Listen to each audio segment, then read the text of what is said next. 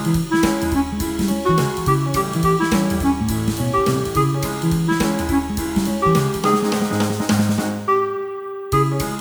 pri počúvaní knižných typov hostí klubu Knihomilov.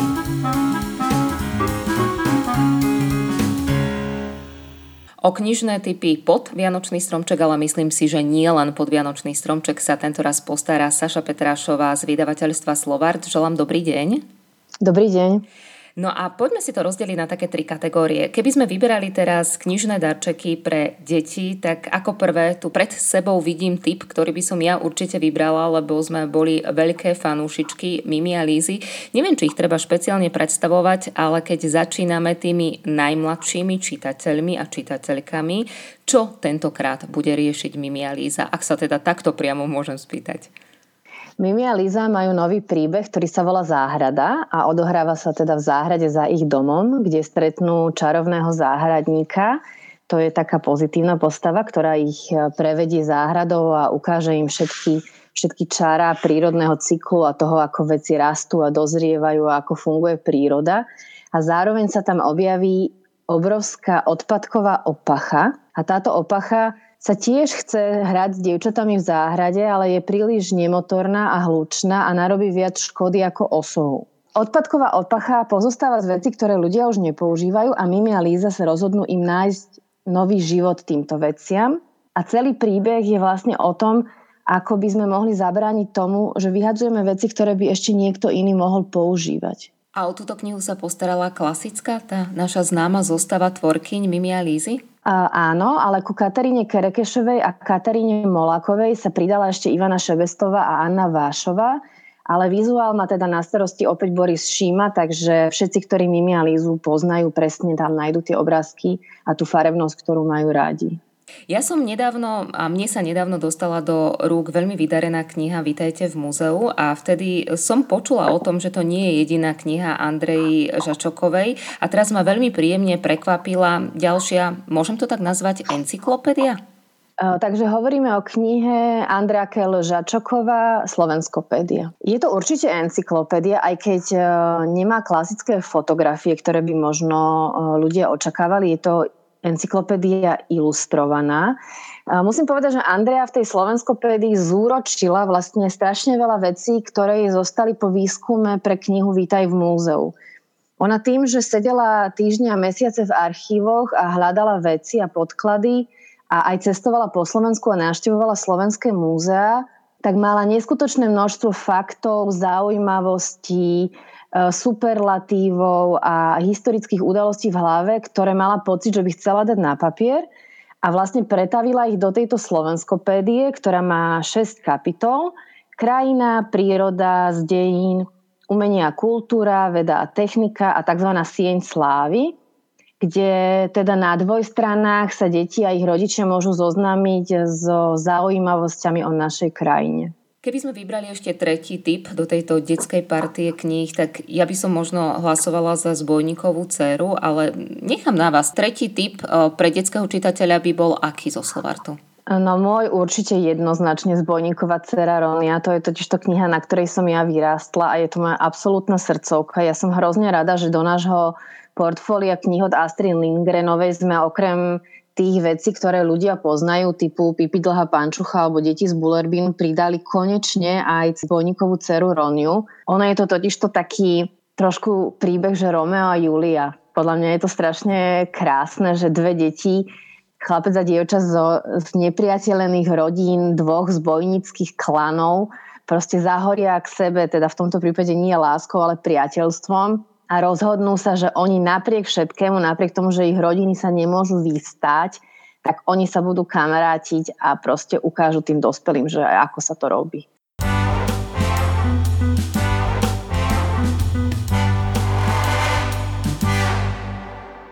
Poďme k trošku staršiemu čitateľovi. Po typoch pre deti by som vás, Saša, poprosila, aby ste nám vybrali aj možno dva, tri tituly pre tých násť ročných, čo by sa mohlo hodiť a páčiť aj násť ročnému čitateľovi. Čo by to bolo? Tak aj pre názročných čitateľov, ktorých my teda voláme Young Adult, lebo oni sú takí mladí dospelí podľa mňa, máme knihu, ktorá sa týka reprodukčného zdravia možno si dospelí posluchači spomínajú na knihu Bez hamby o hamby, ktorú napísali dve norské lekárky, vyšla pár rokov dozadu. A vlastne teraz prichádzame s verziou tínedžerskou tejto knihy, volá sa Bez hamby pre baby, s podtitulom Všetko, čo chceš vedieť o puberte. Veľmi zaujímavá kniha, ja som ju zatiaľ mala možnosť len prelistovať, ale boli to všetko otázky, ktoré som sa pred, už musím povedať, mnohými rokmi pýtala aj ja sama seba a svojho okolia. Takže kniha, ktorá by naozaj mohla pomôcť mnohým dievčatám. Ďalší váš tip by bol aký? Môj ďalší typ je taký napomedzi dospeláckej a tínedžerskej knihy. Jej autorom je Samuel Kováčik, ktorého mnohí nástroční môžu poznať zo sociálnych sietí, kde funguje pod prezivkou Vedátor. Samuel Kovačík je fyzik, ktorý teda píše o fyzikálnych javoch, ale celkovo aj o vede. Veľmi takým príjemným ľudským jazykom a predstavuje odpovede na otázky, ktoré by sme sa možno, ktoré sa možno ako dospelí zabúdame pýtať, ale myslím si, že nás ročných, hlavne takých, ktorí bavia prírodné vedy, určite im občas prídu na mysel. Môže to znieť úplne banálne, ale odpovede sú vždy fascinujúce napríklad prečo máme ročné obdobia, alebo ako vzniká dúha, alebo prečo sú rastliny zelené. Čiže toto všetko nájdú zvedaví tínedžeri, ktorí majú teda vzťah k vede v knihe Obyčajné zázraky svet očami vedátora. Toto sú dve knihy, ktoré sú plné takých rôznych otázok. Všetko, čo chceme vedieť o puberte, všetko, čo chceme vedieť o vede, aj keď samozrejme asi neúplne všetko, lebo, lebo tých otázok je ešte milión iných a samo to naozaj výborne spracováva aj na sociálnych sieťach. Aké iné podotázky by sme ešte vybrali? Čo by sme vybrali ešte pre nás ročného čitateľa? Pre nás ročného čitateľa ak je to niekto, kto možno nie je úplne rozčítaný, tak naša skúsenosť je taká, že uh, radi čítajú mladí dospelí veci, ktoré poznajú z kina alebo z televízie. Nedávno bežal na jednej zo streamovacích platform seriál, ktorý sa teda odohráva vo svete Gríša, volal sa Shadow and Bone, Tieň a kosti.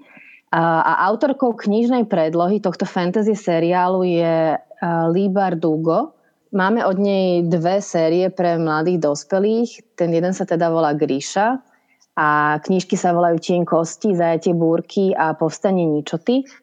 A musím povedať, že aj pre mňa ako dospelú to bolo veľmi, veľmi atraktívne natočené a je to super napísané. Je to teda fantazijný svet, ktorý sa v niečom svojou vizualitou a menami postav podobá na cárske Rusko, ale je to teda uh, svet mágie, čarodejníkov, dva znepriateľené svety, hlavná hrdinka, ktorá má dar, ktorý musí na niečo premeniť, aby zachránila ríšu. Sú tam také klasické elementy z fantasy sveta, ale veľmi originálne spracované.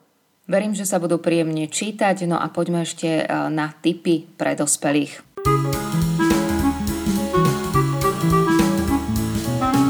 Počúvate knižné tipy hostí klubu Knihomilov. So Sašou Petrášovou teraz ideme vybrať zo pár typov na čítanie aj pre nás, dospelákov a ja si z tej vašej aktuálnej ponuky vyberám knihu, na ktorú sme sa osobne doma veľmi tešili a to bol Lasica Ormandík. Už je v knihkupectvách a vydaná? Áno, áno, kniha už e, putuje na vianočné, teda do vianočných knihkupectiev, aj keď teda momentálne e, skôr vianočných e-shopov, ale je to vlastne tretia kniha, ktorá vychádza a teda žiaľ posledná v spolupráci Milana Lasicu a Mareka Ormandíka. Uh, sú to tzv. My, my sme to volali pracovne denníky, nedenníky, uh, lebo teda kniha má rovnocennú vizuálnu a textovú časť. Tá textová sú denníky pána Lasicu z rokov 2009 až 2015, ktoré nám poskytnul na vydanie. A zároveň paralelne k tomu sú rovnocenné kresby Mareka Ormandíka, ktoré vznikali každý deň od začiatku pandémie. Marek si kreslil do svojho skicára a neskôr uh, sa s pánom Lasicom dohodli, že tieto dve svoje denníkové zápisky kresby spoja do jednej knihy a my tak máme šancu spoznať svet týchto dvoch jedinečných tvorcov tak, ako sme ich doteraz nepoznali. Kniha sa volá v krátkosti, áno? Kniha sa volá v krátkosti a sú to teda denníkové zápisky pána Lasicu, ktoré on pôvodne písal iba sám pre seba. On ich pôvodne neplánoval vydať, ale takže sú veľmi, sú veľmi úprimné, veľmi vtipné, veľmi autentické.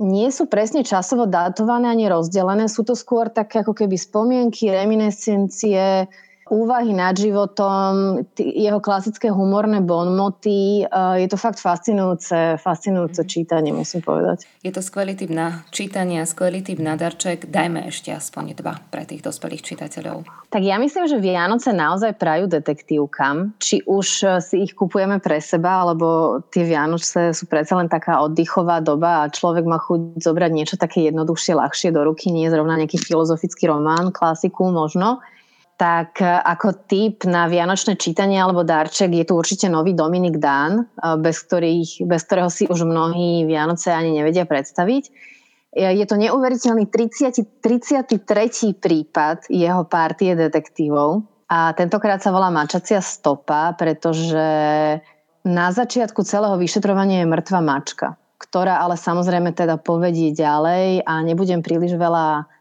prezrádzať, ale uh, prípad sa samozrejme neuveriteľne zamotá a od tej mačky sa posunie úplne inám. Dobre, trošku napätie a ten posledný typ? Uh, ten posledný typ je tiež detektívka, ale viac smerom k takému psychologickému krimi. Uh, možno si posluchači spomínajú na knihu, respektíve film, ktorý bol veľmi úspešný v kinách. Volal sa Dievča vo vlaku mal takú nespolahlivú rozprávačku, ktorá bola alkoholička a všeličo dramatické sa tam udialo. No a táto autorka Paula Hawkins uh, má novú knihu, ktorá sa volá Pomalý oheň. A opäť uh, sú tu tri silné ženské postavy, ktoré sú vlastne podozrivé z vraždy mladého muža na londýnskom housebote a každá z nich je s ním nejako prepojená, má nejaký druh motívu, ale samozrejme, že až takéto jednoduché to nebude. A teda každá má v sebe pomalý oheň, ktorý ju ako keby spaluje zvnútra. Či už je to nejaká zášť z minulosti alebo nejaké nevyriešené traumy z detstva. Je to veľmi silný taký ženský krimi príbeh. Paula Hawkins už medzičase sa teda fakt vypísala na, na bestsellerovú krimi autorku svetového mena. No a keby sme teraz trošku opustili uh, tú pracovnú zónu a spýtala by som sa takto, čo z toho, čo ste spomínali, si Saša Petrašova počas tých Vianoc prečíta ako čitateľka, nie ako žena, ktorá funguje, pôsobí, pracuje vo vydavateľstve Slovart? No ja určite sa chystám si detailnejšie prečítať e, tie Lásicové denníky, lebo ja mám rada aj veľmi ormandíkové kresby a malby a zatiaľ som tu knihu čítala iba tak letom svetom a um, strašne sa teším, že si ju budem môcť prečítať ako keby dôslednejšie. A ja sa teda uh, súdiac podľa ohlasov, ktoré máme na sociálnych sieťach, by som sa chcela dostať ku knižke Kolibrík, ktorú sme vydali v edícii MM. Je to talianský autor Sandro Veronesi a uh, to bude asi môj vianočný román. Saša, nech vám to vyjde, najmä pevné zdravie želám a príjemné čítanie. Ďakujem veľmi pekne za tieto tipy a všetko dobré a krásna predvianočná, potom aj vianočná obdobie. Ďakujem veľmi pekne, podobne a ja nám všetkým prajem, aby nám zase otvorili knihkupectva.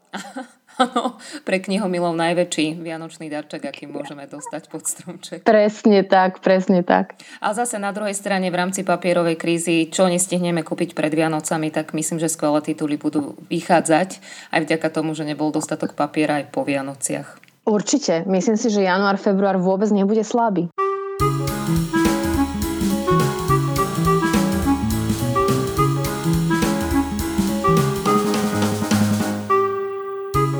Počúvali ste knižné typy hostí klubu knihomilov.